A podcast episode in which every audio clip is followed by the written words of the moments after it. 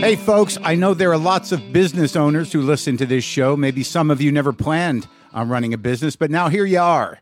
One thing you've always got to keep in mind is how much you're spending on your operating costs. That's one of the first things we had to keep in mind with WTF. And with things costing more today than they did when we started, you want to keep your expenses down. To reduce costs and headaches, be smart and use NetSuite by Oracle, bringing accounting, financial management, inventory, and HR into one platform and one source of truth. Reduce IT costs, cut the costs of maintaining multiple systems, improve efficiency by bringing all your major business processes into one platform, slashing manual tasks and errors. By popular demand, NetSuite has extended its one of a kind flexible financing program for a few more weeks. Head to netsuite.com slash WTF for more. That's netsuite, N E T S U I T E dot com slash WTF. Lock the gate!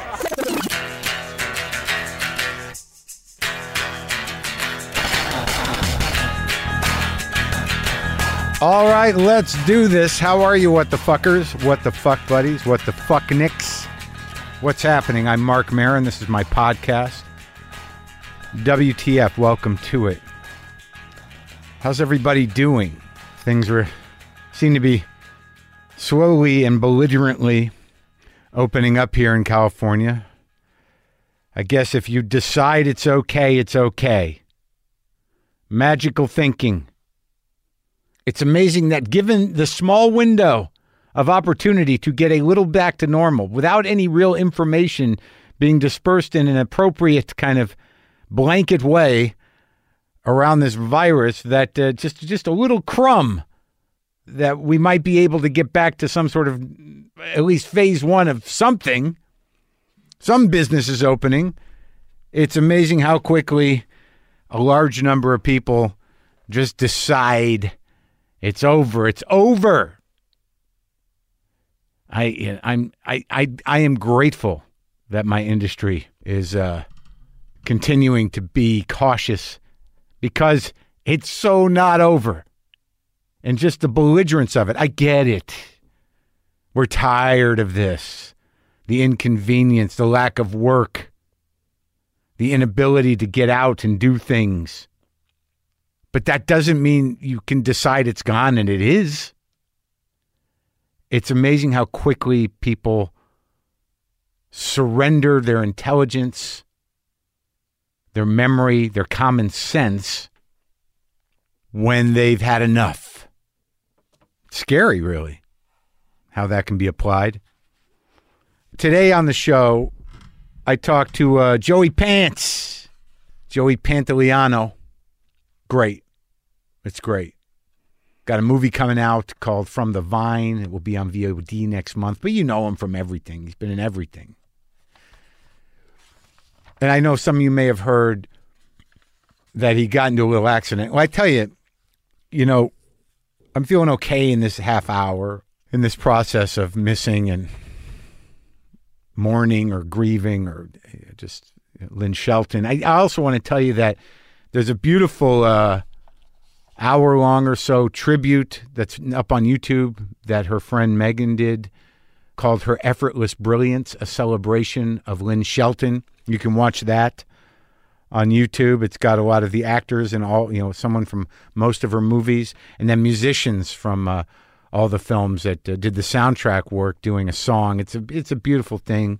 Uh, Her Effortless Brilliance, a celebration of Lynn Shelton. You can find that on YouTube. So Joey Pants got into a bad accident, and you know, like days after I talked to him, I, I talked to Joey Pants before Lynn passed away, and after she passed, he wrote me an email, dear Marc. I've been talking like I'm from Jersey. Dear Marc, I'm deeply sorry to hear of your unthinkable loss. I only heard yesterday and was devastated for you. We listened to you talk with Lynn Shelton yesterday, looking at pictures. She was so beautiful. She seemed to shine. I'm so glad you found each other and had that special time with each other. I don't know if this will help, but I want to tell you an antidote to our talk a couple of Thursdays ago. I recall at some point talking about the benefits that I've experienced from COVID 19, that I've been spending much more time with my wife and adult kids, taking long walks, discovering hikes close to our house. Well, the following afternoon, we ventured out after a long rain Thursday night into Friday. It was still drizzling, but the fog was clearing, and I love walking in the rain. We were walking to the corner of the main road when a cloud opened and this amazing rainbow just popped out one of those double rainbows. So beautiful, I stopped and took my phone, did a little video, and posted it on Instagram less than a 100 yards from the corner where I was to cross. There was a woman about to make a left hand turn onto our street, waiting for oncoming traffic. Because of the rainbow, Nancy and the kids had gotten 30 yards ahead of me. The kids had already crossed the street, and Nancy was on opposite corner from me. This lady sees me and waves. I instinctively wave back. I don't know her, but I think she knows me from show business. Guess she's happy to spot me. She's so happy she keeps her eyes on me while she decides to commit to that left hand turn into an oncoming suburban SUV doing 50 miles an hour. The guy didn't even have time to hit his brakes. T bones her, slamming her with all that energy into me. I was hit up into the air and through a wooden three post fence head first. EMT, concussion, and 10 stitches in my head. Torn meniscus, bad shoulder and back. I was a mess. I couldn't stand up. That should have killed me. No fucking rhyme or reason to why it didn't. Life. The love and pain and agony and the ecstasy of this journey. So few of us are lucky enough to have a dream, have the gumption to go after it, and then be lucky enough to have them come true. Some of us get to realize those dreams and more. You two were kissed by a rainbow.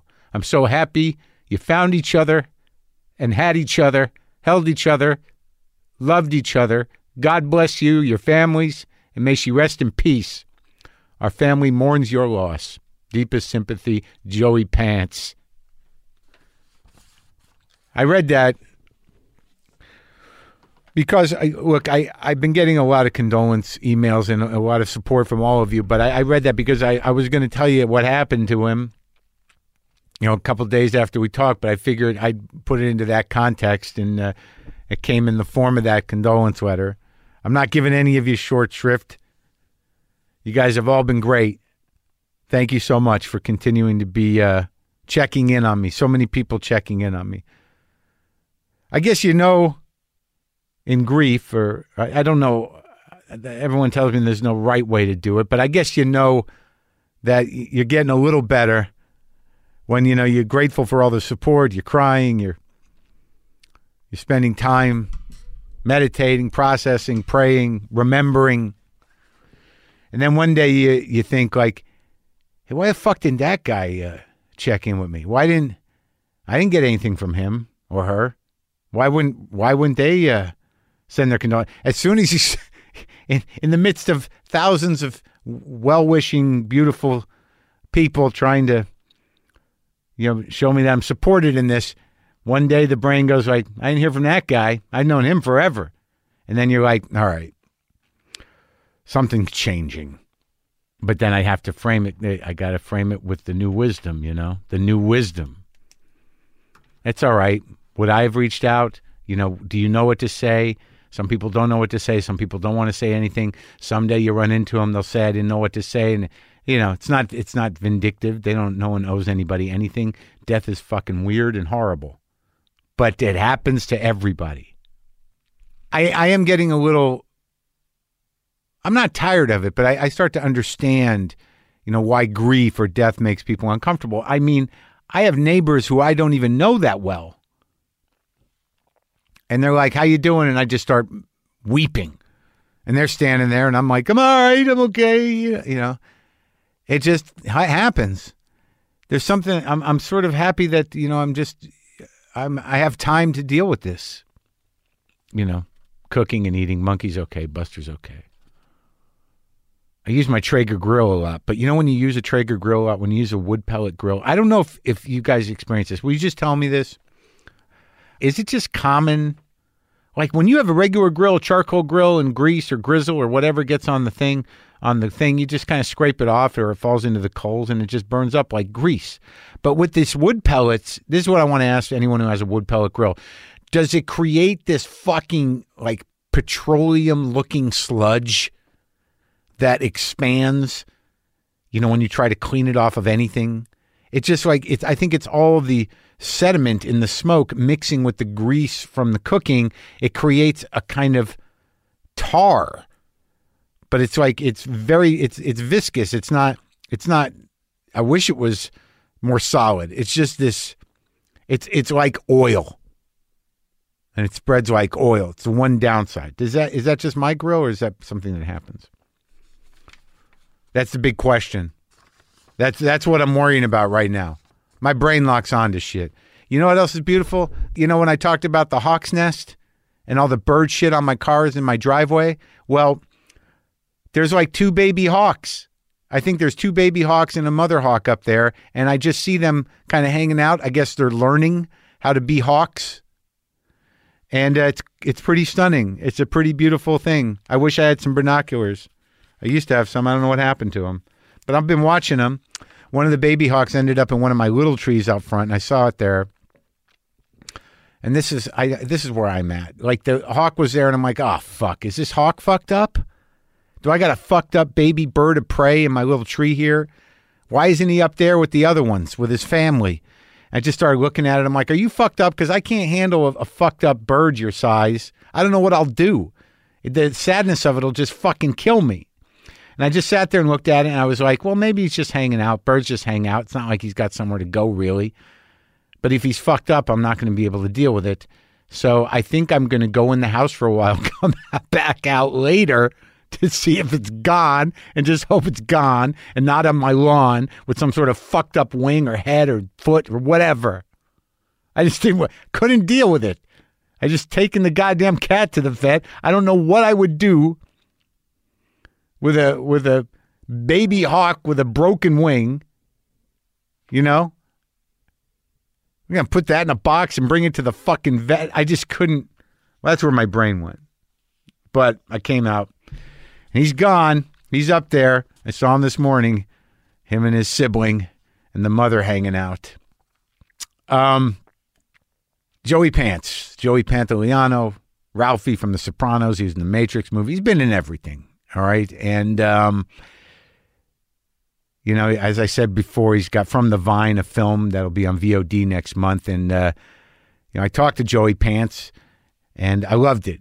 Jersey, that that talk is coming right. Sometimes I wish I paid more attention in school, or in some cases, any attention at all. There are probably a lot of things I could have gotten more out of, like literature, and now it's probably not in the cards to go back to school and study the classics. But luckily for us, there's a new podcast called The Foxed Page that dives deep into the best books of all time. This is basically like the best possible college English class, but more relaxed and fun. No pressure of grades or needing to prepare something to say in class. It's only the books you want to read and know about presented by best-selling author Kimberly Ford. Everything from Cormac McCarthy to Madame Bovary, from classics like Frankenstein to modern hits like Lessons in Chemistry. I love Ireland, but I missed the boat on James Joyce. The Foxed Page has a three-part series on Dubliners, and that's a pretty great starting point. Want to get the most out of what you read? The Foxed Page is for you. Get it now wherever you get your podcasts. Right up.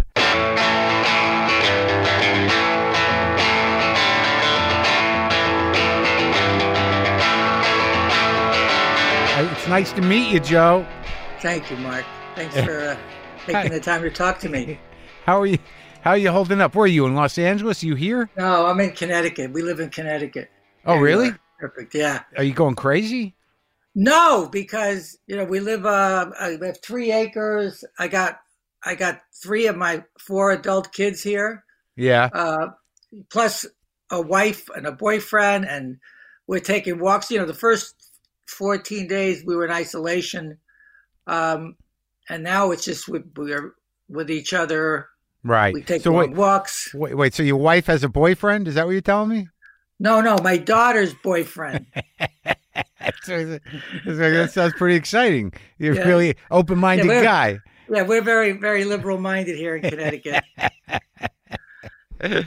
you know, it's it's really bizarre. It's weird. It's It's fucking I mean, crazy. Normally, I pretty much live on the couch anyway. I mean, I've, I've been isolated for the last twelve years, but but this thing, this yeah. we're starting to pop at the scene. People are people are getting crazy. My friends, some of my friends are going crazy. Yeah. Uh, you know, uh, I got yelled at by a lady in the uh, supermarket last week. They put these tapes yeah. on the floor, so Right. you, you, this goes straight and no two carts at the same time anymore. And I didn't know, and lady screaming at me about I'm going the wrong way, and I didn't see the line, so I don't know what she's talking about. yeah. You know, it's like it's like being a vampire. You know, it's Yeah. like back, back away. It's crazy, man. But you're staying in touch with friends and everything? The thing that I've noticed is my friends. I'm talking to my friends on the phone again. Yeah. you know, for the last two or three years, everybody's kind of texting each other. There's no connection. Right. You know, my phone didn't ring. right. Uh, that's a good thing. And, uh, uh, you know, some of my friends have gotten, uh, some, some of my friends died. You know, I've, I've, I have three friends that died and, and um, seven of them are still in the hospital. Um, but the thing, of the coronavirus? yeah, How many died? uh, well, five people I know died. Oh my God. um, and uh, and three were you know good friends. In New York? Uh, well, one was in Florida. One was, one was 80, 81. Yeah. He had he had like what they would call pre-existing conditions. Right. Uh, you know, one friend got got sick, and they thought it was uh, you know stomach blockage. It turned out uh, it was before uh, they shut down. I was doing a play in New York, and it was before they shut down the theater Yeah. all the theaters, and uh, so it was diagnosed as as a stomach thing. Uh, it, turned out to to probably have been the corona, but he didn't die. Everybody's frightened, and, and nobody's saying that they're frightened, so they're arguing. There's arguments about things that have no relevancy because Yeah. they're cooped up and and and concerned. Yeah, man. I, I that's uh, it's devastating. I'm sorry you lost your friend, in that yeah, I have not. You know that that so many people on the East Coast, I guess, all over, are being personally affected. I my mother's friend got it, but she got she's got through it. But I I don't know anybody personally out here Yeah, yet. You know what I mean? Yeah. But uh, but I can't believe that you spend a lot of time on the couch. It looks like you're working every fucking minute. it's the only reason why I work is to get off the goddamn couch. you know, it's like, well, if I don't say yes, then I'll be on the couch. How many times can you watch Casablanca? Well, I mean, is that why a lot of times you? I mean, have you made movies you don't even remember doing? Yes, and I've been seeing them. I, you know, literally, you see stuff and you go, I don't remember. By you know, recently, my friend Andy Davis, Yeah, who uh, directed The Fugitive, and right. we did three three movies together. And Right. we did a movie with Andy Andy Garcia and Alan Arkin called Steal Big, Steal Little, and and I always told him I, I didn't understand the movie, so he sent me the movie. It was uh, Right. like the Blu-ray. He says this movie is so up to date. You know, it's so relevant to today and what's Yeah. going on, and it is. yeah. Um, but I saw I, there were scenes. That, there's a whole sequence where I'm in drag yeah. literally i'm just in full drag i don't remember shooting it i don't remember shooting it i don't remember anything about it uh, Wait, wait, wait, wait, how is that possible, Joe? Well i was a drug addict and an alcoholic so that might have to- something to do with it You But, were uh, able to you were able to work on you know drunk and work uh, on dr- what was the drugs? What drugs did you like? well actually no i wasn't i wasn't really drunk when i worked I Yeah, would get right, drunk when i got home right. uh, but my you know my favorite drug was uh, painkillers oxycodone oh, oh yeah, you know as i Yeah. as it turned out that you know I, I i talk about this in my in my second book but you know i had seven deadly symptoms Yeah. right? And right. and my first drug of choice was food.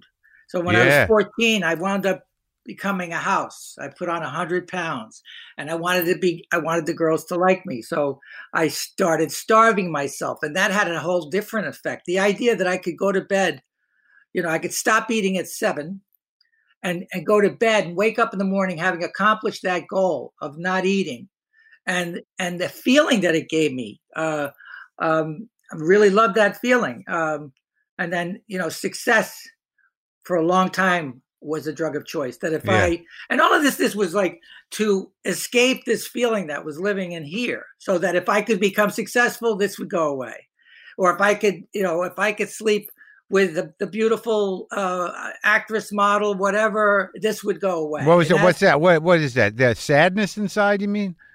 Yeah, well, I, you know, intellectually, I didn't know that it was sadness, that it was, you know, uh, overwhelming depression. Right. I didn't know that. I just knew that I didn't like the way it felt, and that if I achieved this, that this would change, and this Yeah. never changed. I just felt it. I just felt because I'm sober myself, but I just felt like in, when you talking about that, you know, I just felt the uh, the that that weird rush of relief that you literally feel in your heart when you eat a piece of cake or do a fucking line of blow or fuck somebody. I just felt it.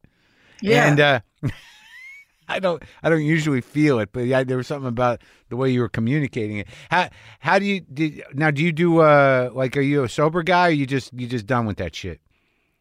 No, I you know I I do I do a lot of things, but you know it's like one thing I I realized is I'm far from sober. I mean Yeah. I'm I'm a fucking lunatic, you know. so I don't do drugs and I Right. don't drink alcohol Yeah. and I don't I don't alter my chemistry, but Yeah. I'm I'm absolutely out of my mind. Yeah, I mean you can get off on anything, right? You know, anger, food, whatever. So wait, how'd you grow up? How did you come from it? You come from a depression? Uh, yeah, yeah. Uh, um, there was a lot of trauma in my family. It was um, handed out to me. My my mother, uh, you know, my mother hated her father, and and uh, and she hated men, and and it, it, it- even the men that she loved. She she that self fulfilling prophecy where she would go after to get them to pop, uh, and. Uh, and when She- they went, and when we would pop, she would start singing "Who's Sorry Now" in bad voice. She was a terrible singer, but to, as as a challenge, smoke four packs of cigarettes a day, and she'd go "Who's sorry now?" Like I won, you know, I won. After she gets you, after you after she pushed you over the edge? over the edge, and she did that with my father and her third cousin lover. Uh, who uh, ultimately turned out to be my biological father. that I Wait, what? Yeah, until I, I was 20, 60, I was 64 years old when I finally found out. I got absolute evidence with that 23 and me that I, I did it because my sister was giving me all kinds of shit that why did I say that cousin Flory might be daddy? Um, and uh, and so I was staying with a friend. He said, you know, there's this thing 23 and me that'll shut her up. Yeah. So I sent the kit to her, and we both spit in the tubes. And it came back said I was, uh, you know, she was my half sister. Oh my god. so that's just a few years ago. yeah, that was a few years ago. Oh my god. So wait, so wait, you where'd you you grew up in New Jersey? Yeah, I grew up in Hoboken, New Jersey, small town. Yeah, yeah. It was a small town then. Now it's a hipster town. Back then it was what? Was it mostly Italian? It was a, it was multi ethnic, you know, very diverse. But I mean, it's like it's only a mile square, and there's something like 45, 50,000 people live there. Uh, now it's a very wealthy community now. Yeah, got all redone and everything. So what what was uh, what was the family business?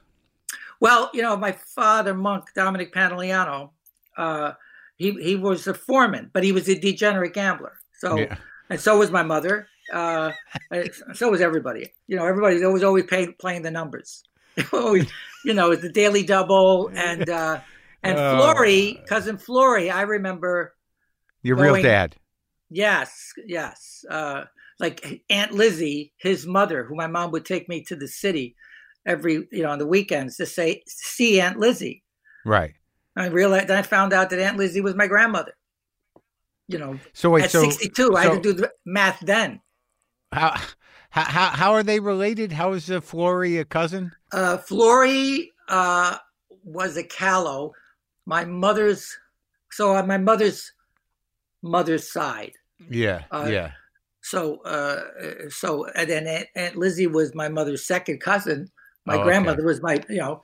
So, and, right. and, and point of fact, my grandmother was also my fourth cousin, But everyone's a degenerate gambler, so that's a that's that's one of the bugs, right? right? You didn't, Absolutely. you didn't get that one.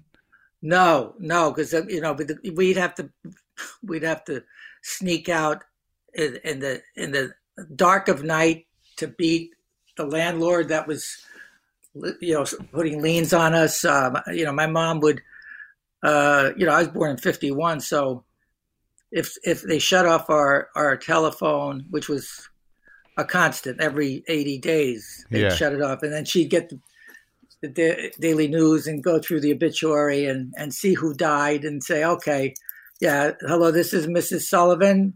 Uh, I just moved to 701 Adams Street. Uh, I need to get my phone turned on. And that's, She just she'd use the dead person's name or Oh, the yeah. the wife that. she would, she would get $5 a vote. It, when I, we would go to all of the polls because she said, listen, dead people have as much a right to vote as people that are alive. And she would go and find people. You ever see the, the movie The Great McGinty? Preston Sturges. Oh my No. God, you got to see this movie. It's fantastic. But you know that's what we would do because the whole thing that that saying, all politics is local politics, has a way bigger meaning for me. Oh, because they she would they, they she'd get paid by a candidate to vote for dead people. Yeah, and you you know, and you get you get your guy in on the third ward to be an alderman, and and and you know now they- they had some power, so Uncle Popeye became the dog catcher. Uncle Popeye was also the town drunk, so he would forget that he had dead dogs in the trunk. Is that And then when serious? we go down the Jersey Shore, we, we you know the kids, none of us wanted to be in Uncle Popeye's car because it smelled of uh, of those terrible Tampico cigars and and dead rotted dogs in the trunk. You couldn't get the smell out. so you didn't want to go to the beach with him, huh? Didn't want to go down to Jersey Shore with Uncle Popeye. Yeah, Long Branch. Yeah, we didn't want to do that. So when do you get like?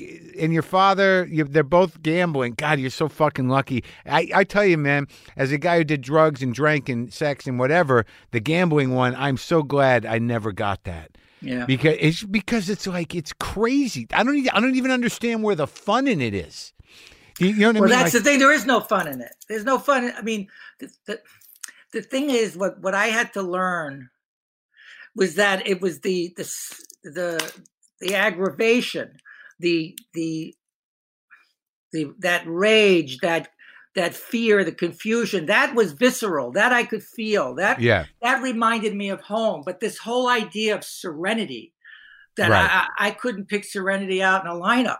You know, Yeah. it's like what has no feeling. yeah, You know, yeah. Who needs that? anger and rage is a much more visceral feeling than love. Yeah. Oh, for sure. Yeah. Oh, yeah. And so, uh, so you do you have a constant? Do you have to constantly kind of? Because I find as I get older, because I have an anger problem too. But like, yeah, you start to realize you hurt people, right? Yeah, well, you know, it's like, what are the? Does it have to be said? Does it have to be said now? Does it have to be said by me? I I talk a lot less now. okay, nothing. To, no, I have nothing to add. And that way, everybody stays around. They don't. Yeah, You don't end up alone yelling at nothing. yeah. So when do you? You just have the one sister? I have my sister Marianne. Yeah, Marianne, and then I got I got four kids. They're all adults, and and and four grandboys in Las Vegas. My daughter's in the restaurant business there. Oh, in Vegas, you go out there a lot. To see the kids, I hate Vegas. I've always hated it. I hate it too. You mean you hated it when it was nice before it got shitty? I I hated it. Yeah, I hated it when you know what, the old Vegas. Uh, yeah, because of- I I think maybe because of the gambling. yeah. Uh, you know, um, it, it just. Uh, and I just don't like the desert. I don't like. It's like No. too, too bleak. Yeah, everything looks alike. You go by the mall, and they got a dentist there. They got an eye, eye place. They got the Pizza Hut. It's all the same. Yeah, yeah, yeah, yeah. So you've been living on the East Coast your whole life.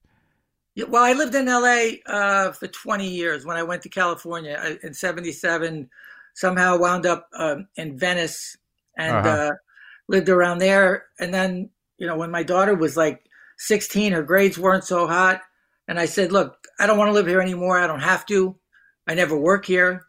That my you know they hire me, I get on an airplane. I can do that back east, and I hear the schools in Connecticut are good. So either you get your act together or we're moving. So we wound up moving, and then after the first semester, she wound up becoming a you know honor student again. And I said, Ah. "What changed?" And she said, "Well." I guess uh, you know it's kind of it's cool to be smart here. Yeah. Thank God, it's a good call on your behalf. Yeah, So when, so how did you start? How do you start the business? How do you start acting? Did you did you go to New York? Where'd you go? yeah. My uh, Flory had a friend that knew an actor. Not your And- father, not your mother's husband, the, the uncle, Yeah, the cousin second. Flory. You call him your father Flory. now?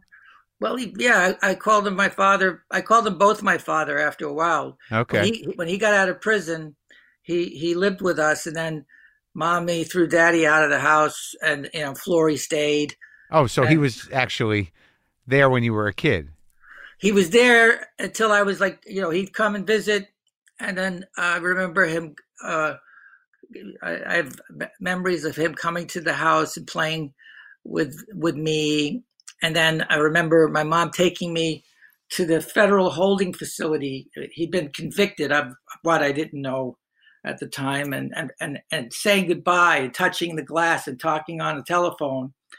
Uh, you know, I was seven years old. And I, I thought it was really cool.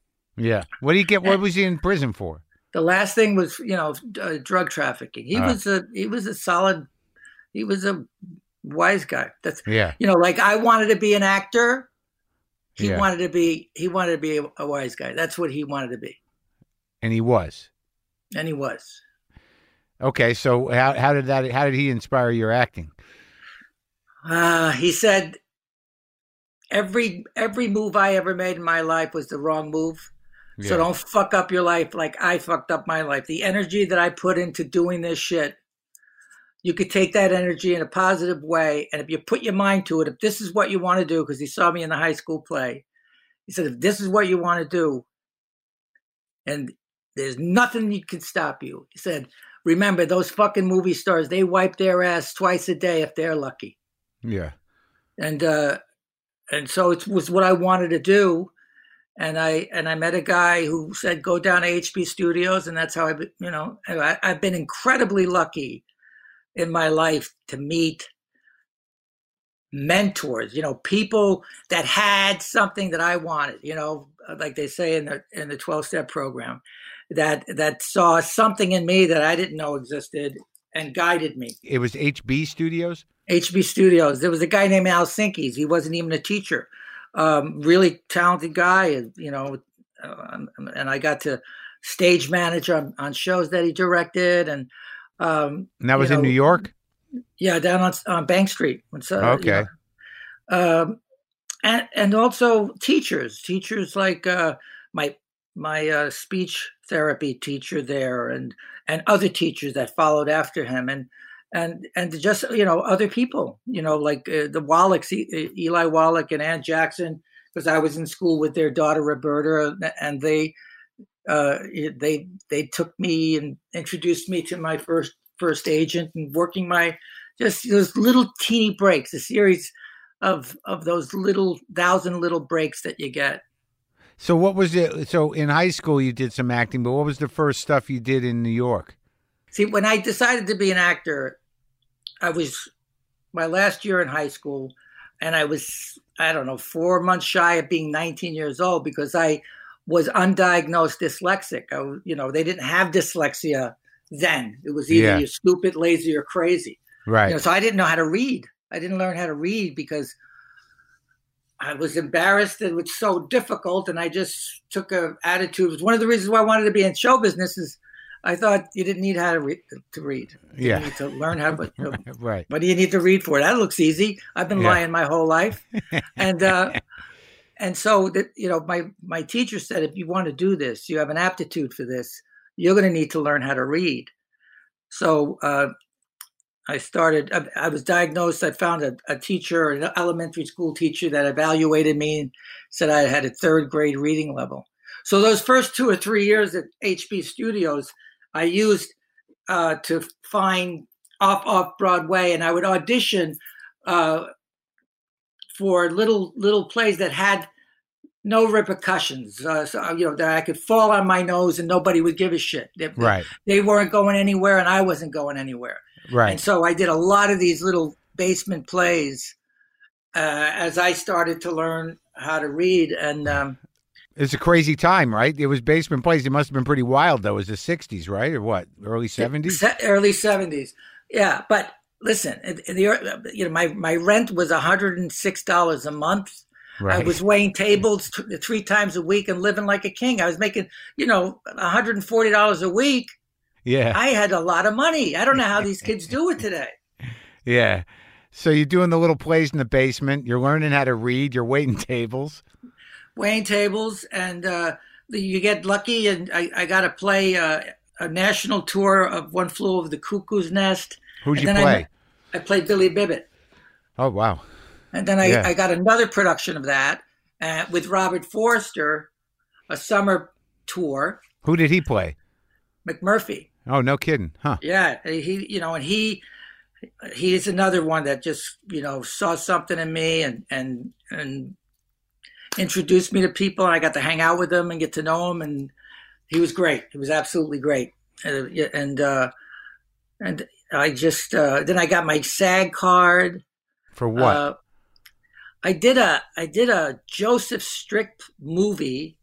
Uh, ba- Barry Bostwick was in it. Regina Baff, Robert Drivas. I was Thug Number Two, Uh huh. and and uh, and and I I did that, and I, I I would see guys that were in my acting class Yeah. on television that they were oh there was this whole exodus of people that were going to New York from New York to Los Angeles and they were on like you know police story and uh, Ironside and Kojak and I'm thinking if those guys can get jobs I can get a job Yeah. so I saved up enough money with my then girlfriend fifteen hundred dollars each and we we got on an airplane So so you go out and then you're you're just doing you start doing uh, TV in, in LA. Is that what happens? Yeah, I got really lucky really quick. Uh, I was, uh, you know, I was there a couple of months, and back in those days, you had to audition. You know, there was a, a casting director named Eddie Foy the Third, who who uh, was, I guess, the grandkid of Eddie Foy, the famous comedian,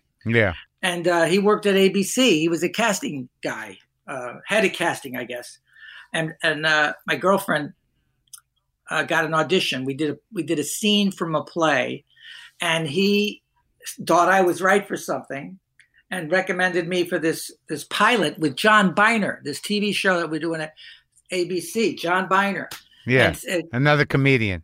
yeah, and Yeah. I and I wound up getting that job, Yeah. uh, and that was at Columbia TV. what was that called?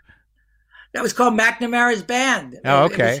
At that um, Bernie Kukoff and Jeff Harris and Harry Colomby uh, Yeah. wrote. They wrote that. uh, I think it wound up becoming turning into Johnny Dangerously, the the, the Michael Keaton movie years later. Oh yeah. Uh, and and then uh, somebody, you know, Columbia TV. I got hired uh, by Rob Reiner for a TV series that he did a half hour show um, after All in the Family called Free Country, and it took place. It was a turn of the century sitcom. yeah. We did five of those, and then and from that, Columbia TV was doing the remake of From Here to Eternity, a six hour miniseries, and I got Yeah. that. Did you uh, play the trumpet player? No, Pruitt. No, I I wound up. I played Angelo Maggio, the the part, Oh, of, of course. you know, right. Frank yeah. Sinatra. Yeah. Yeah. Yeah. which was funny because he was from Hoboken too. Yeah. Yeah. Did you ever meet that guy? I, you know, I I met Sinatra from afar, but he had sent he had sent his guy uh, Mickey Rudin was his attorney, and at Yeah. the at the party, the premiere party, Rudin introduced himself to me, and I was such an idiot. He said, "You know, I've represented your predecessor for the last thirty years, and I didn't know what a predecessor was." Yeah. And I said, "What's the predecessor?" He said, "Frank Sinatra." I said, "No kidding." I said, "You know, his his father and my grandfather were firemen together." He goes, "I know all about it." I said, he, said- he, said- he said, he said, I said, "What are you going to tell Sinatra?" I, he says, I, "I'm going to tell him you did all right. You did all right." But I was too nervous to meet him. You're too nervous to meet Frank. Yeah. Did he? He holds that much. He holds a big place in Hoboken. Oh yeah, I mean he was another reason. Like my friends in the acting class, if Sinatra could get out, so could I. It was a way to get out. yeah. You know, they made on the waterfront in Hoboken. It was a way to get out. A lot of the guys were extras that were Yeah. in the movie. You know, so it was like shit.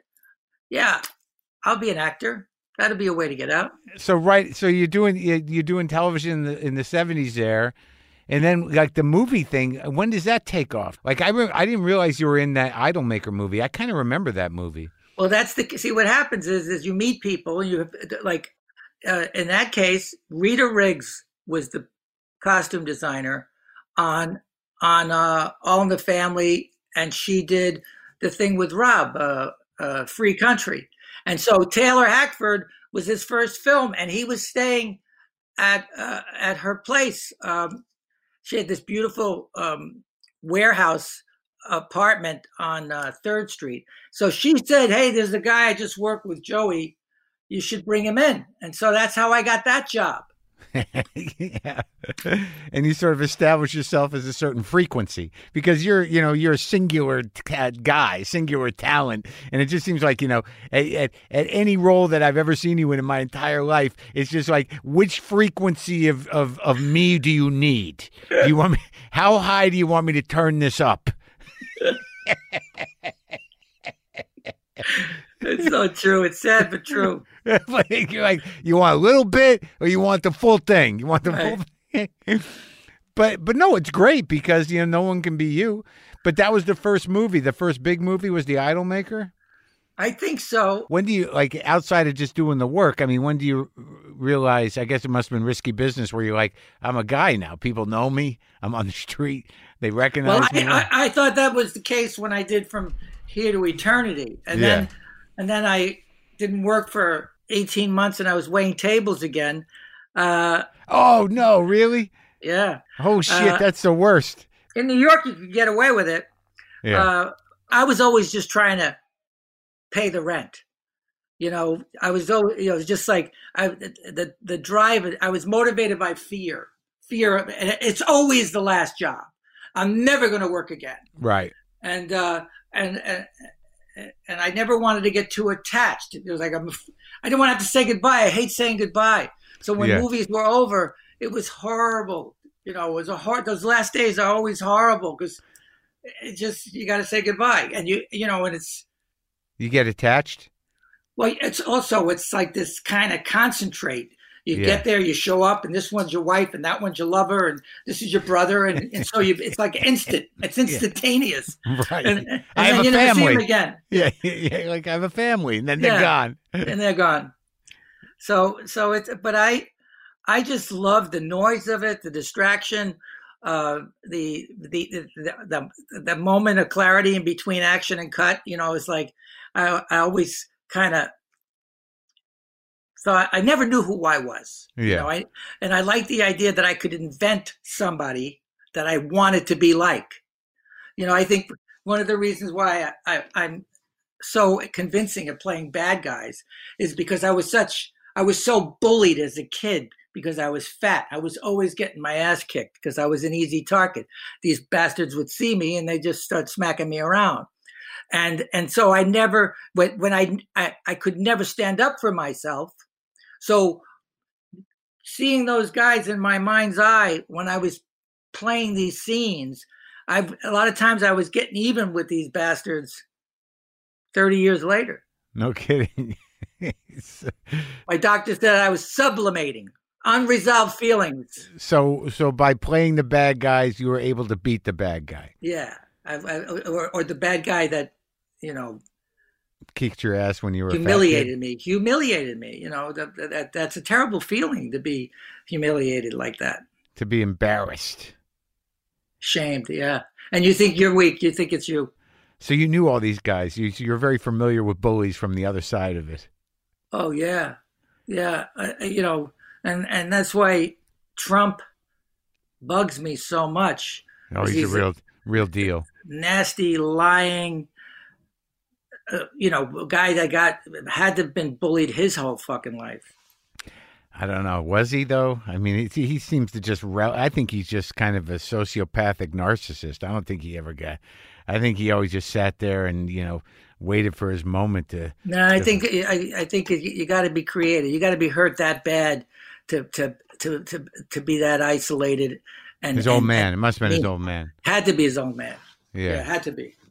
But you, you, your fam, you didn't get it from your family, did you? No, uh, I mean my mother was. Right, my, right, right. My mother was, uh, uh, you know, the shit that she would. She'd say the stuff that she would say to us, you know, and then. But she was damaged. You know, she she had a terrible childhood, and and she was the victim of incest uh, by, her, by the hands of her father. She was she was terribly, terribly damaged, terribly damaged, and and as a result, we were, you know, we were victimized by that. She loved us. It was you just never knew who you were going to get. You know, right, never- right, sure. Yeah, yeah, yeah. It's interesting though, because you know you're a guy, and I, I'm the same way. Like I feel like I don't know who. Like for most of my life, I didn't know who the fuck I was. But like when you watch, like an old piece of work you did, can't you see yourself? I mean, like after a certain point, like I started to realize, like how, how am I the only one that doesn't know who I am? Because I'm the same guy. Like I can see it in there. There's parts of me that never changed, that which means to me that I was somebody, that I had a self, but for some reason living in it, I couldn't quite identify it.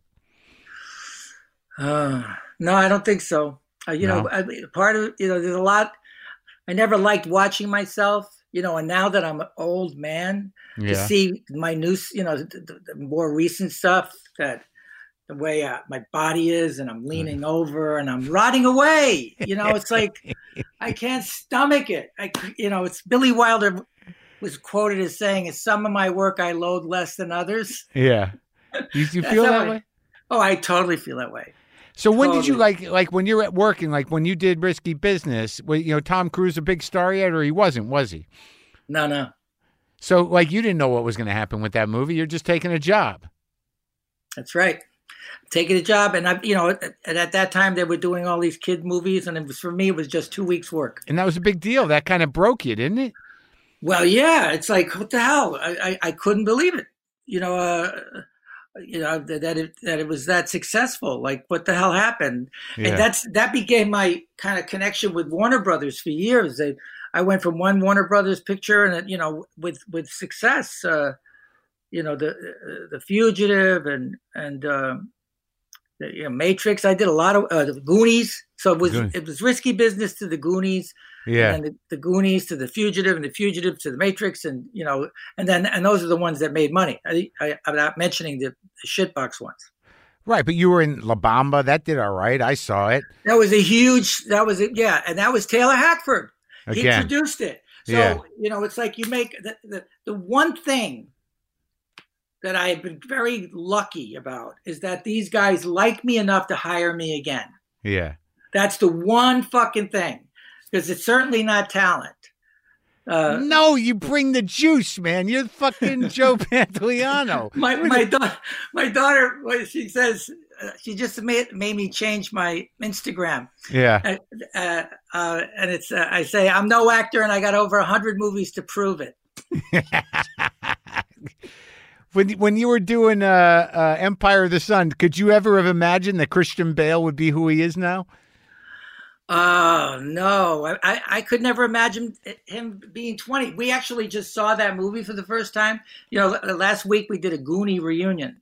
Uh-huh. Uh, everybody, uh, Yeah. uh, uh, Josh Gad, he put together. So it was like Spielberg and Donner and Chris Columbus and all the Goonie kids and me and Robert Davi, the Fratelli family.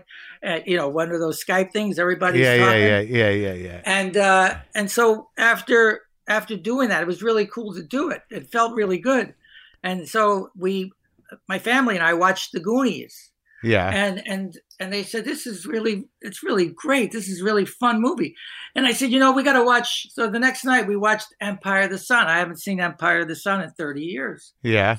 and uh, and my kids were like, "Who who's that kid?" Holy shit!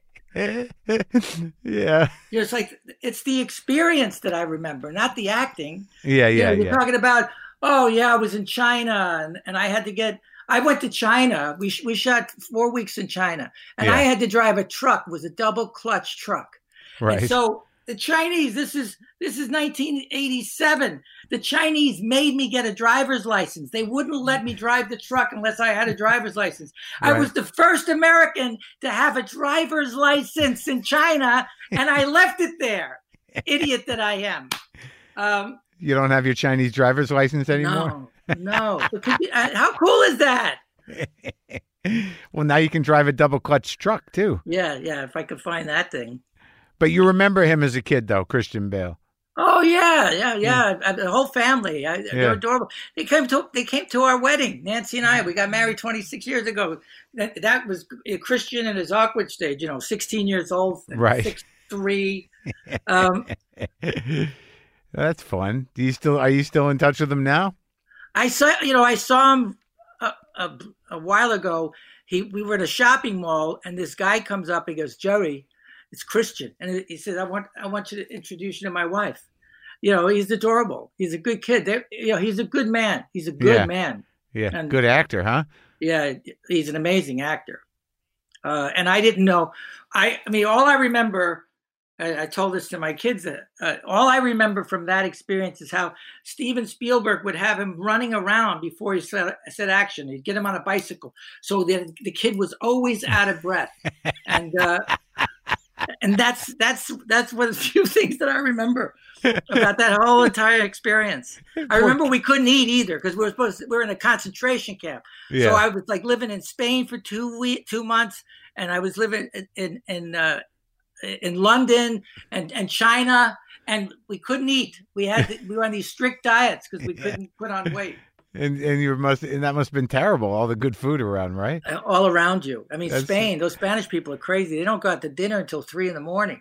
I know it's food and all, everything's like a small plate everything, but there's hundreds of them. Yeah.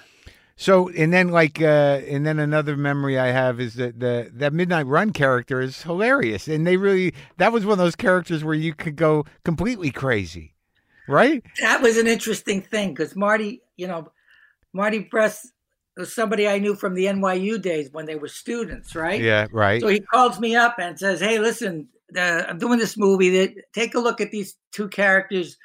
You could play either one of them. Pick what you like." So I didn't like. I said, "I don't want to do that, Marty. I want to do something different. I've done that before." Well, what do you want to do? I said, "I want to play the accountant." He started laughing. He said, "That ain't going to happen."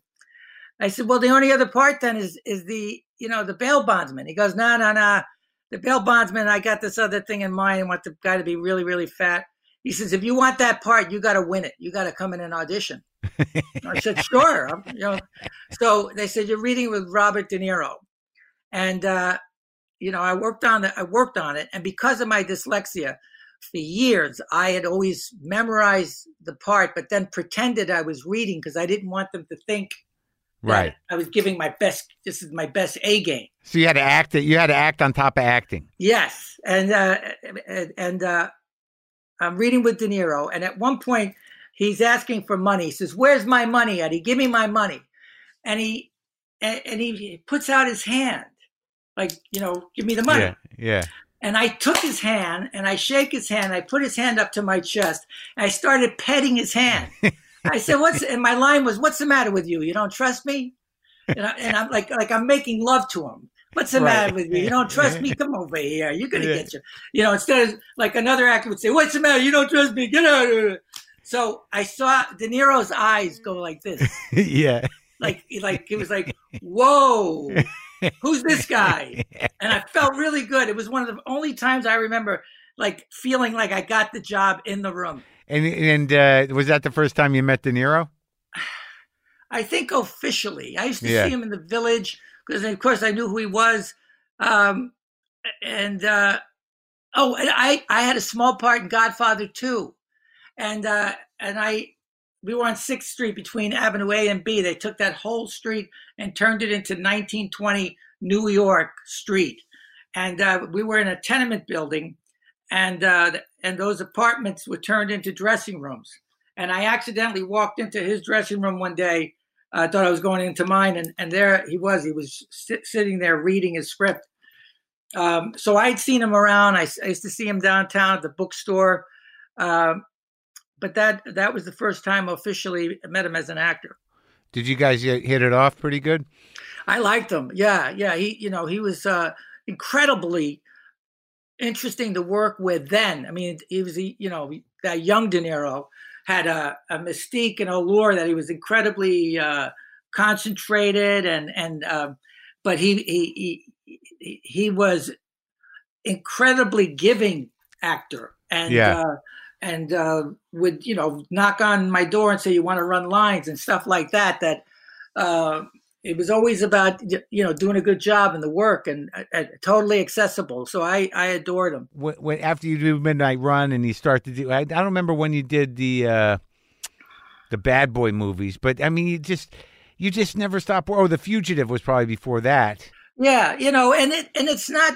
It has nothing to do with talent. It has to do with m- movies making money.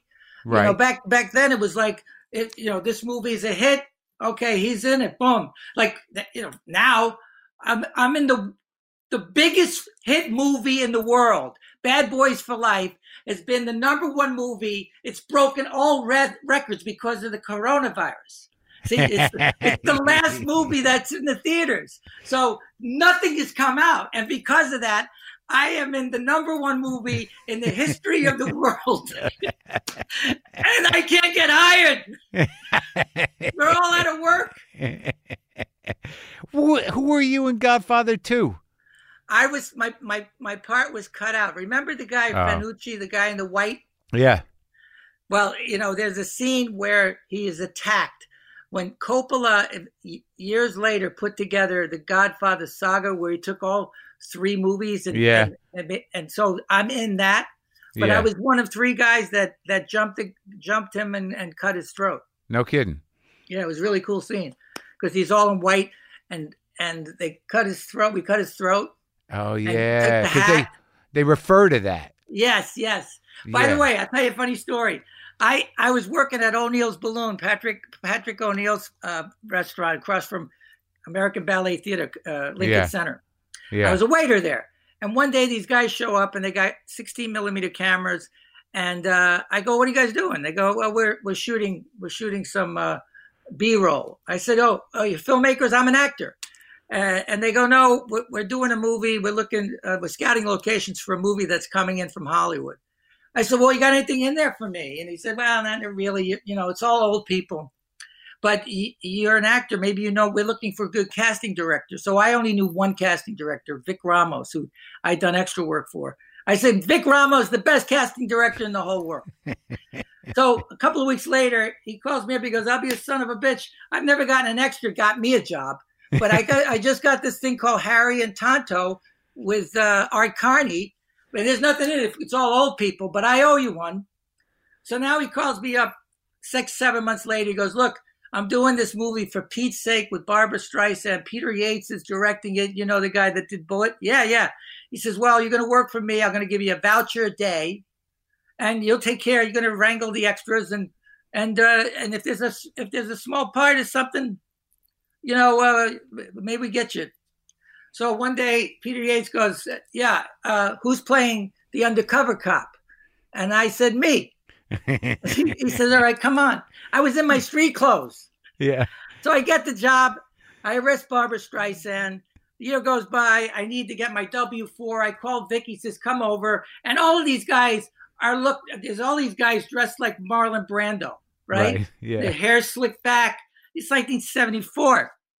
And he goes, Joey, I got it over here. He go, wait a minute, Joey, Joey, Joey, wait, wait. He goes, do you do stunts? I go, yeah. Sure. Why not? Uh, and he goes, all right, come and meet Fred Roos. Fred Roos goes, you do stunts? Yeah. You, you you're an actor? Yeah. When you study to tell him I get hired. Now I've got to, what, it's my job apparently that I'm going to come from nowhere and jump on the back of this guy, Fanucci. Yeah, And we're at, on Sixth Street in the, the back alley, and it's all this broken glass and condoms and, you know, IV needles. And, and Coppola says, where's the stunt guy? And I guess I was a little green because I saw that Fred Roos, the producer, immediately knew that I was a lying sack of shit. And he pointed Right. at me like, that's the stunt guy. So I must have been shaking because Coppola takes me. He goes, "I want you to jump off off of the first floor fire escape onto this guy's back." And uh, and I I said, "Okay." And he looked at me and he said, "That's pretty high, huh?" I said, "Yeah." And he said, "All right, just come from around the building." So he knew, and you know, somebody else would have said, "Get this fucking guy out of here and get me a stuntman." You know what I mean? Yeah. But he didn't do that. And that's what I'm talking about. Those kind of happy, good luck moments in your life yeah. that, you know, enabled me to meet Robert De Niro and all of these people. And mm-hmm. holy shit. Well, he was like uh, Coppola was a pretty manic guy before he got, you know, his diagnosis for his medicine. It wasn't he was he, was he wild to watch on set? No, no, no. You, you know, Very calm. very, very commanding, you know, very Yeah. calm. I guess Uh, maybe maybe it was Apocalypse Now that put him over. Oh, yeah, right? yeah, yeah. you work? Did you work with? I don't know. Did you ever work with Dennis Hopper? I did. I worked with Dennis Hopper on a movie in Las Vegas, and he was wonderful to work with. Peter Weller, Dennis, me, I think Tia Carrere, Howard Fuhrer directed it. You know, what movie? You remember? I, I- forget the name of it, but Yeah, yeah. what the cool thing that I remember is we were shooting nights, and it happened to be the night we were on. Uh, we went on the roof to see them implode the Sands Hotel, which was oh, you know maybe 300 yards away, 400. yeah, And we saw the Sands Hotel come down. That was amazing. That must you hate Vegas. It must have been a good night for you. but your parent, your parents weren't the kind of people that went to Vegas, right? no, no. Yeah. They, my mom, my mom was a bookie. She this summer, the way we were able to go down the Jersey Shore, she'd worked for these bookies, and so she had a territory that would play the numbers. Uh, you know, Yeah, the, the boarding house, uh, uh, the Newark boarding house, the East Orange boarding house, the Jersey City boarding house, and the Hoboken boarding house. What about um Tommy Lee Jones? He's a good guy. I love him. I love him. I think I think I think I learned more about acting from that guy uh, because he's he's so good uh, and he he's so smart, but he, he his intellect he's able to separate his intellect from from his his spontaneity, his ability to be so spontaneous, and Uh huh. uh, you know I I just adored working with him. Yeah, I've 'cause worked you, with him three times. I've done three movies with him. yeah, it's the same character, right? It was all the fugitive. No, I did the Fugitive twice, and then we did a movie uh, with uh, uh, Ron Shelton movie a couple of years ago. Morgan Morgan Freeman and and and, uh, Uh huh. and Tommy Lee, It was good. George Wallace. Uh, George Wallace, the comedian. yes, What the hell movie was that? I think they changed the name of it. The Feast of the Seven Fishes. No, that no. Oh, the Brawler. No. Keep going. Oh, maybe this is it. Just getting started. That's it. Okay, I never Yeah. saw it. I've never seen any of those movies you just mentioned. With with Rene Russo. Rene Russo was in it. Yeah, too? I never saw it. Wait, wait. That's so. eh, Did you have a lot of? Was you a big scenes in it? You a big part? I was there for a while. Yeah, I just you know it's like You're not gonna watch it, but you do like. So you're a guy like you like me though. Like I don't. You you like doing it, and that's enough. What do you got? that's enough, and you- and you're only going to be disappointed. Yeah. Right. You know, it's like, oh, they did this, they took that out. right. Uh, I suck. Pretty right. much, I, I lead with I But suck. what? But what about the fucking Sopranos? You got to be proud of that. Uh, I didn't see that either. Come on. What are you crazy? I don't have HBO to this day. Oh, come on. You didn't watch yourself play that guy? That guy was a horrible person. you know, incredibly fun, incredibly fun. But I, you know, but you know, very complicated guy, very very nasty guy. You know? Yeah, he was- fucking horrendous. fucking horrendous. Yep. Yep. But he Yeah, got it. He got it. None of my kids are allowed to watch it. None of them. traumatic. It would be traumatic. Yeah. They can't separate. You know, that's nice. That's what, what's beautiful about movies is you know you know it's a fucking movie because it's not happening. It's happening on your TV. Yeah. Uh, you know, you know it. You absolutely know, but you get involved. You believe these people. yeah. Uh, you know, good ones. And yeah. so, so it's like, you know, like you said, it's the joy that in the moments of moments that, there's those little moments that- where in between action and cut where you go, what you know, they somebody says cut and and you go, the fuck was that? You know, like what ha- what just what just happened? I, you know, and then you get these directors that that was perfect. Do it again, just like Yeah, that. I yeah. don't know what the fuck I just did. What's he talking about? But that they kept you on. Usually, you know, they kind of churn through guys in one season, the bad guys. But you were on for two seasons because they they Yeah. uh, got a lot out of you. Dave, well, David, you know, David called, you know, he called me up. He says, it's two years work. You come in, you go up against Tony.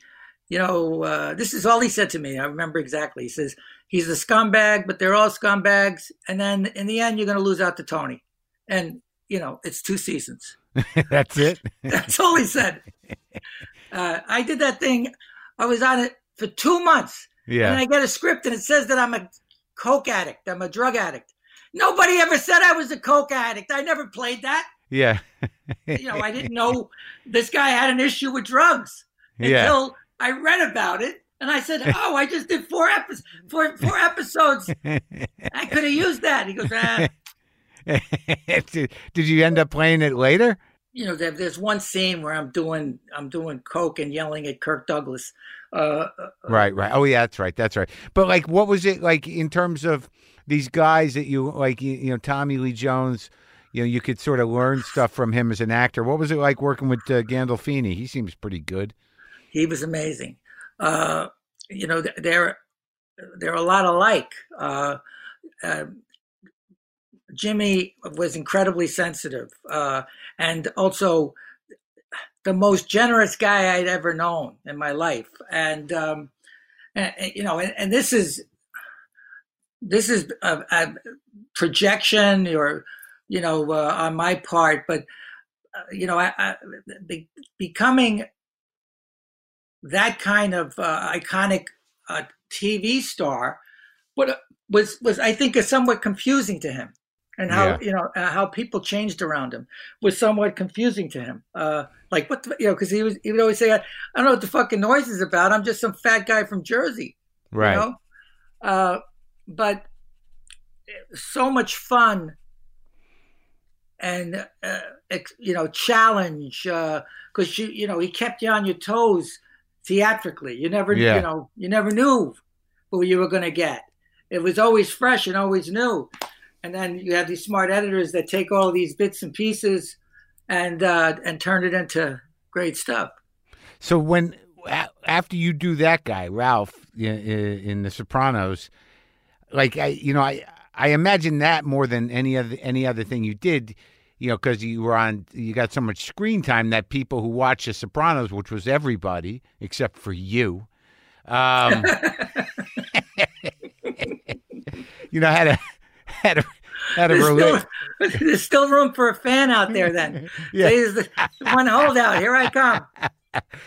But I imagine that people recognize you from that more than anything. What was the reaction to, uh, that people had to that guy? I can't imagine that there's some probably some guys like you grew up with who are like, there he is. But like, we're No, you, you know what?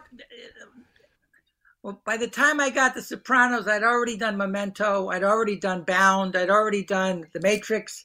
Um, oh right, so, you so, yeah, so it, it was a you know a cluster, depending on the demographic and the cultural backgrounds of these, you know, the fans. right, You know, the college kids loved Memento, um, and uh, and uh, you know, you you you had Afri- the African Americans love the Matrix and the Bad Boys movies, and a lot of the college kids loved that. And then you got the the tri-staters. You know, uh, I, I- I usually get the Soprano stuff more in the in the New York area, Philly, Jersey, New York. East Coast. Yeah, East Coast. yeah, yeah, yeah. And what what is the reaction usually to him? Uh, well, it, it's like they call you by the character name. Yeah, of course. You know, like uh, they'll say, "Hey, I'm really sorry about Tony." yeah, You know, and that used to piss me off when they would call me by the character name. Yeah. What's my name? I would say, "What's my name? Well, who am I? What's my name?"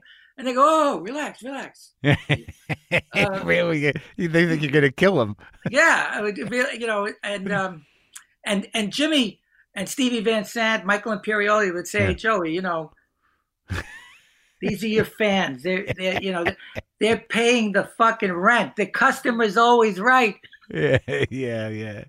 And to- I get like I imagine that women probably gave you a dirty look. No, on the contrary, Uh, women. I, I I remember after that that scene where you uh, killed a you killed a stripper. No, I killed this. I killed a underage stripper, Pregnant stripper. my child, Yeah, yeah. my child, and uh, and I was I was uh, looking at a store on Fifth Avenue. A couple of days later, I was looking in the window, yeah. and, so, and somebody taps me on the shoulder, and it startled me. I turned around, and it was this nice blue-haired old lady. Yeah. She said, "Well, I wanted to say hello because I love your work, but I guess you're not as tough as the guy you play on television." yeah. Uh, you know, after after I did Sopranos, I wanted to do. I wanted to change up. Uh, You didn't want uh, to uh, be. Yeah. that diversity. So I did. I, I produced and acted in a movie. Uh, um, Marcia Gay Harden was in uh, called Canvas about an Italian American family who's uh, who's introduced to mental illness and how mental illness is, affects the whole family, not just the diagnoses. Is there something you something you wrote?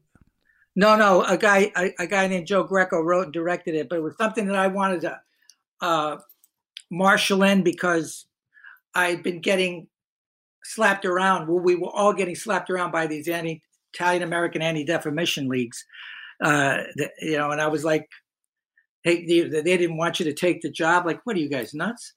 And so, what do you I- mean uh, by Italians? yeah, there was a there was a whole period where these Italian American defamation leagues were going after uh, the Sopranos and David and and the actors uh, for even being a part of something that was that good, uh, but they they thought it it defamed Italian Americans. Huh. Um, and I always thought that what I loved about The Sopranos uh, was that if if if The Godfather was about the the birth of family, the, the American family, Yeah. and honor, The Sopranos was about the deconstruction Right. of the Right. of the family, the, the Right. falling apart yeah. Yeah. and and uh, and I really li- like that.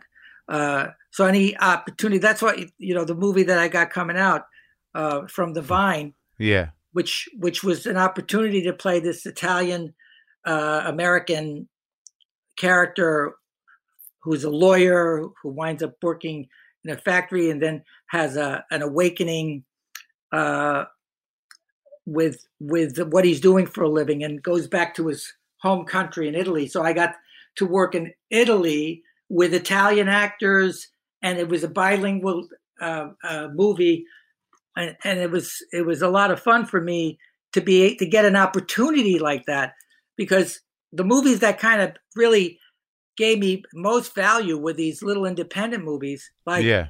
La Bamba and and Bound uh, and and Memento. Yeah. Uh, in those days, you know, these two, three, four million dollar movies, where they couldn't get movie stars to play those parts. So a guy like me was able to get those parts. And the same thing with with technology as it is today. This movie that we made in Italy, you know, for like a million bucks, but the technology is is such that you can do it, and it's less financial risk for the uh, producers. And that a guy like me, they don't need some uh, movie star, two million dollar movie star, so I can come in Yeah. and and get to play these good parts. so, what was the thing about Canvas that did, that was uh, so re- re- revelatory to you? It was the idea that that when someone when someone's mind breaks, and and someone that you love has ch- changed in a way that she no longer can can be reached, and and then you have a ten year old boy and you're stuck in the middle of of how do you get somebody help that doesn't think they need it? Yeah. you know, crazy people, we don't think we're crazy. Right. You know. Right. Right. And, and and actually, that was the the conduit that when Marcia Gay started working, I remember the first thought was like, who does she remind me of? And then I realized it was my mother because I never thought my mother was nuts. I just thought she was Italian. Yeah. You, you know, so I, I just thought it was a you know a, a ethnic thing. I didn't Yeah, think yeah. it was mental. Right. You right. know, Yeah. uh, and so I was like, wait a minute, if that if that's the case, then it's not her fault. It wasn't my mother's fault, and then maybe this is not my fault. Huh. That's interesting. So it was through the uh, through the work on that film that was sort of the portal into you forgiving your mother and yourself and and sort of reframing your entire uh, uh, life in, in in a kind of a more empathetic uh, through a more empathetic lens.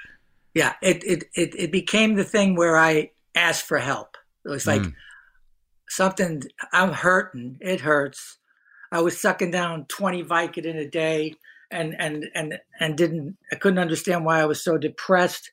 And I was, you know, I'd look out my window and you know, and I'm in, you know, in the in my dream house. I'm I'm making money. I just won an Emmy award. I, all of the things that I thought were gonna, you know, make this feeling go away. Right. And I, I was like, and I had this like, I want to die. Mm. Why do I want to die? It was like Yeah. fascinating. Why you got everything you want, and now you want to kill yourself? What's up? What's wrong with you? Yeah. And wait, and now, so what? What'd you start to do? You went to therapy, or you worked it through? You. Well, I had to, you know, I, I had a history, uh, heart disease in my family before I found out my father was my father. So it t- turns out the good news is I don't have heart disease. good news, you don't have heart disease. The bad news is you're going to live to your 80. Yeah. Yeah. um, so so I you know I went there, and the doc said, "How you doing? Uh, EKG's okay. How you feeling?" I said, "You know, I feel like I'm like underwater. I feel like I'm walking through quicksand." And yeah. Yeah. and he said, "Oh yeah, well, you know, wrong department. Uh, here's here's these three or four guys you call." Wrong department. so so I I found a guy Yeah. uh, a, a doctor, and, and and that started the journey. And so I, as I started, the, you know, I didn't know I had a drug problem. I didn't know I was alcoholic. I didn't know I was crazy. I didn't know any of those things. yeah. You know, I just knew that just you know I don't have energy. I got to get Yeah. my energy back. right. That was it. Doesn't yeah. everybody want to kill themselves? I mean, I, th- I thought I thought anybody who's smart wants to kill themselves, right? so you know, and the and the and the the thing that the doctor one day the doctor I'm talking and he Yeah. goes, you know, he's nodding his head. Dr. Kelly, his name was, and he was half Jewish and half Irish, and he had the f- map of Ireland on his face, but he sounded he talked like this, you know, yeah, yeah. that Jewish New Jersey thing. Uh huh. And he said, you know, you're not going to like hearing this, but your first waking conscious thought in the morning is, "Fuck, I'm still here." Yeah. and I started sobbing. I just, I just, I just, you know, and for the next six months, that's all pretty much, that's all I did. And all this pain, I didn't know where it was coming from. To this day, I really don't know where it was coming from, you know, putting it all together. And I think also 9 11, when 9 11 happened, something, it was like a, a fault line, something got shook Yeah. uh, and all of that emotional dust um, and unresolved traumatic events that happened in the course of my lifetime all came crashing at me, and uh, and, and and that's when I that's when I started do, doing the drugs uh, in a serious way. They got hold of me, um, and and and at that point, you know, I was about like you know like the uh, country western song, about to lose everything yeah. uh, but then I, I, you know, I surrendered, kind of thing. But you were able to do that that grieving right? You were able to you keep crying. That's i mean that's the trick right? Mm-hmm. Shit man. Like you know once it started coming up like you kept you let it you let it keep coming huh?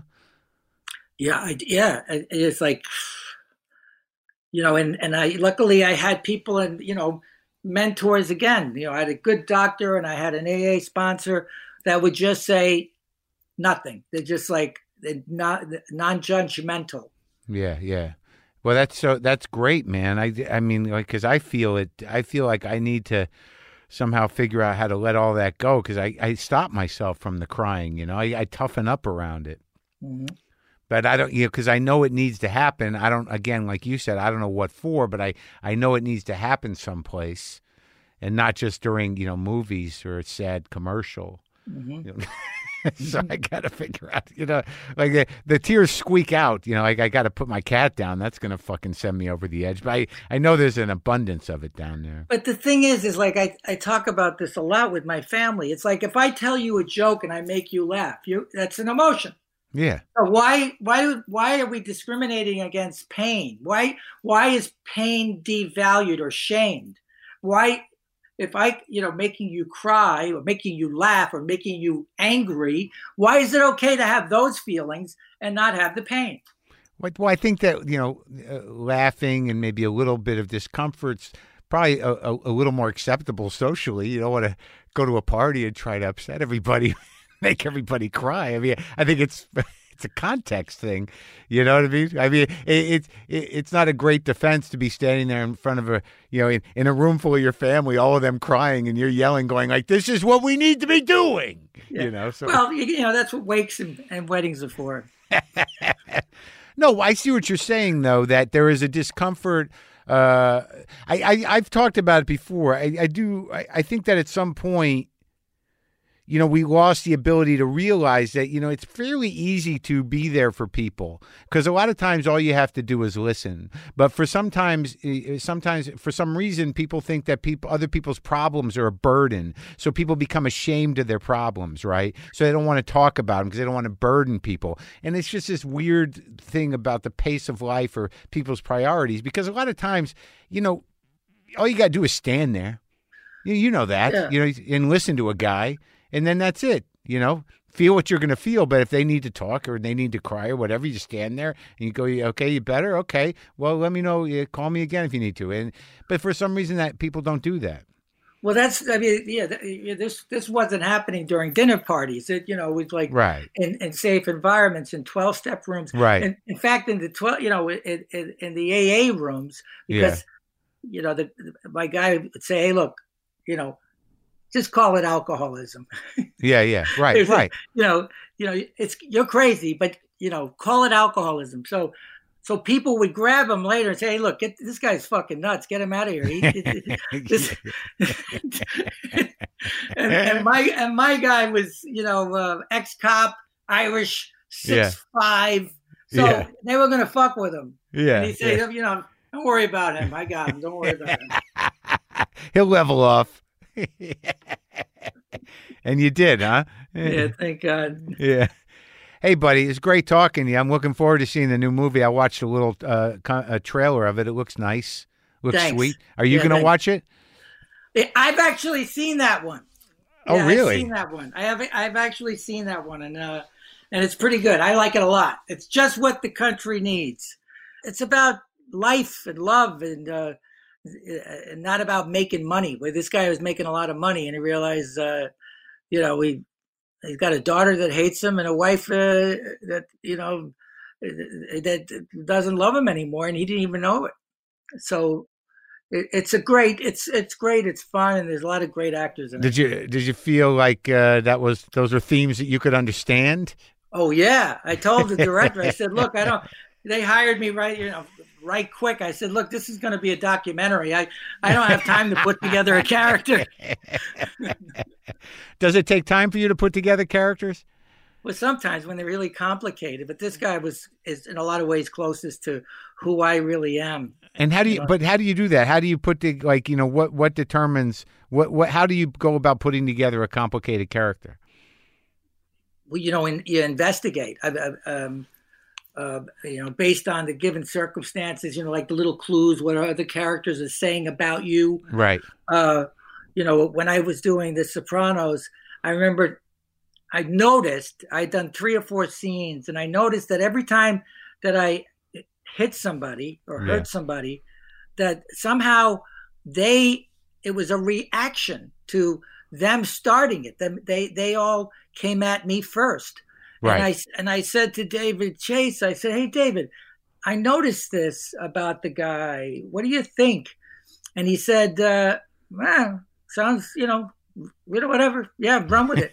um, but with the girl, with you know, with with the uh, with the girlfriend, yeah. you know, she she becomes very vulnerable in that scene, and she's and uh, and she she says, I'm going to name the baby something. And I go, oh, great. And if it's a girl, we can name the baby after you so she could grow up to be a cocksucking slut just like her mother. Right. And she and she hits me.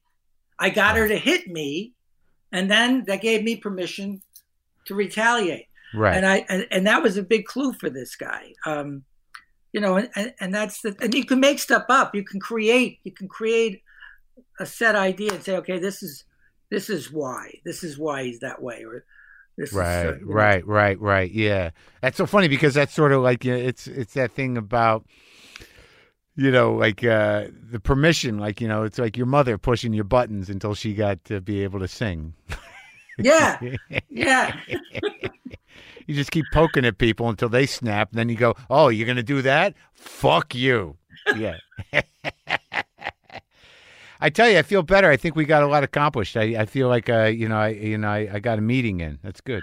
Well, thank you. I, I really enjoy uh, listening to you, and I think you're a terrific actor. I loved you on your show. Oh, and thanks, I, I thought that was a very complicated, interesting uh, character, and I was very jealous. So that means you were very good. Well, thank you very much. You know, I, the more I talk to guys like you, and the more I, I sort of think about the job of acting, since I'm relatively new to it, in in the sense I've been a comic my whole life.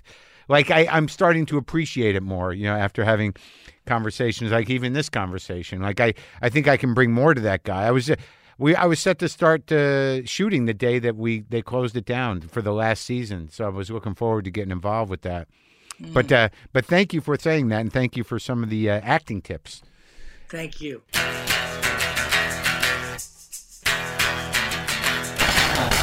Joey Pants, Jersey. Glad he's okay. I am okay. I don't know if the country's okay. Kind of hope our president's not okay. The twitching and the jerking. What's up? I guess I shouldn't wish ill on anybody. But god damn it, something's got to give. Okay? Sad guitar still. Still sad guitar.